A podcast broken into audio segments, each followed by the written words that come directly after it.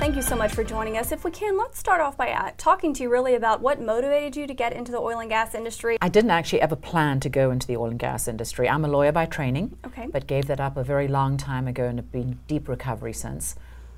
Basically, I was on the business side and on the infrastructure side, so power, power plants, um, and a natural segue into the infrastructure side with water.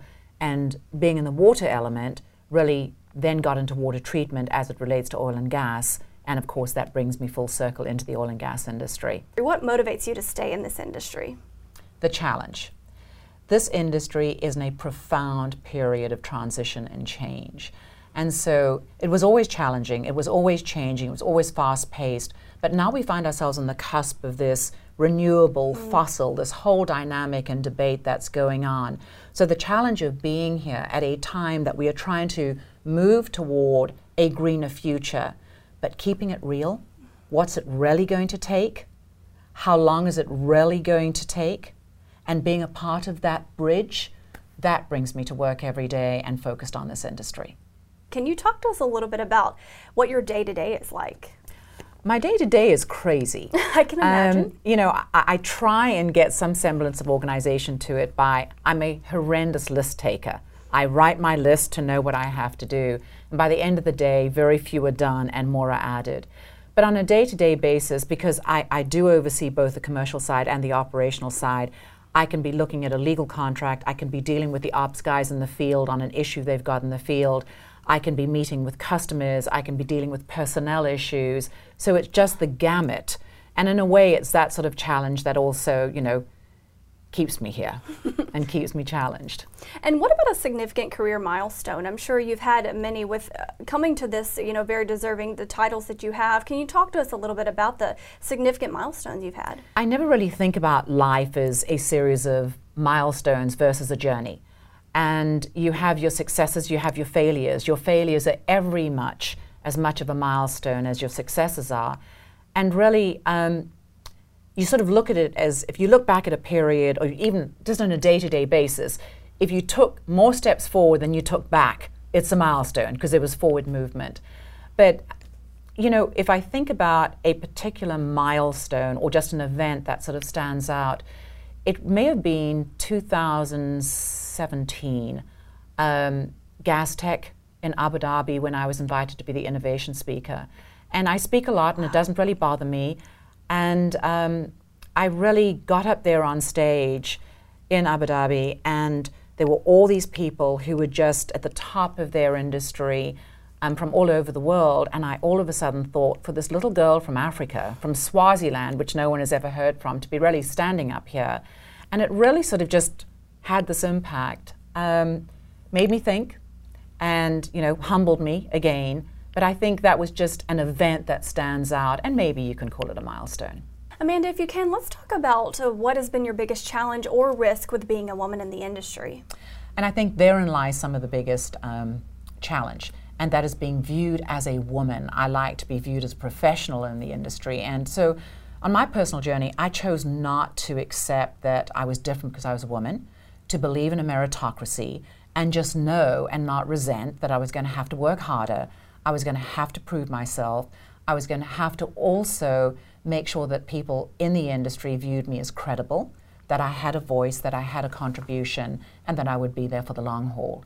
And so, yes, being a woman has been challenging, less so over time. Mm-hmm. Certainly at my seasoned age, it was, you know, pretty challenging in the beginning, as it was for many of my peers.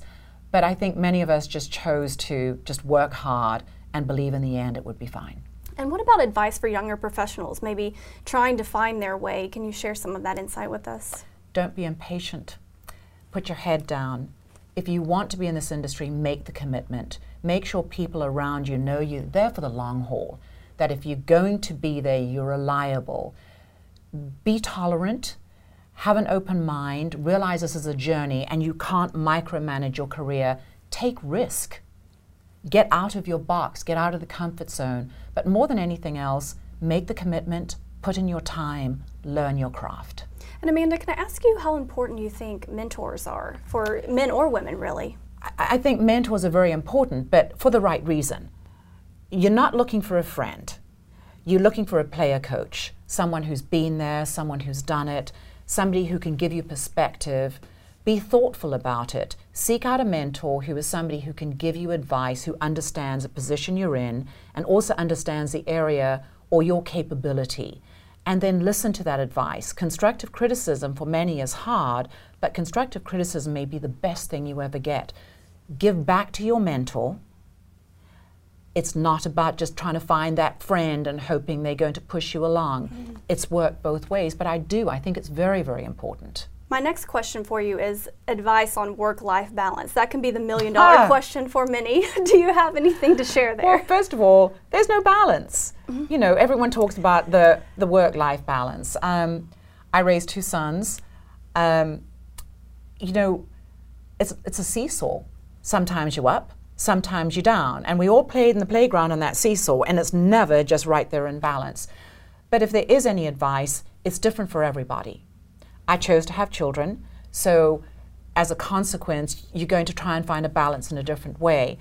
But I do think you have to stop, be very thoughtful about what you think the balance is for you, and to basically then draw those boundaries. Know that there will be consequences to the boundaries you draw be kind to yourself because you also are in this work balance. And, and when the sacrifices are made, mm. you tend to sacrifice, sacrifice yourself more than anybody else. But I think make sure you think through it, what you want.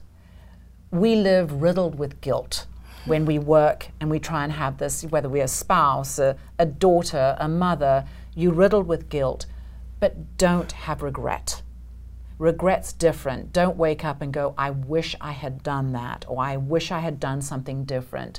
So, really focus on finding what the balance is for you, mm-hmm. knowing sometimes it's up, sometimes it's down.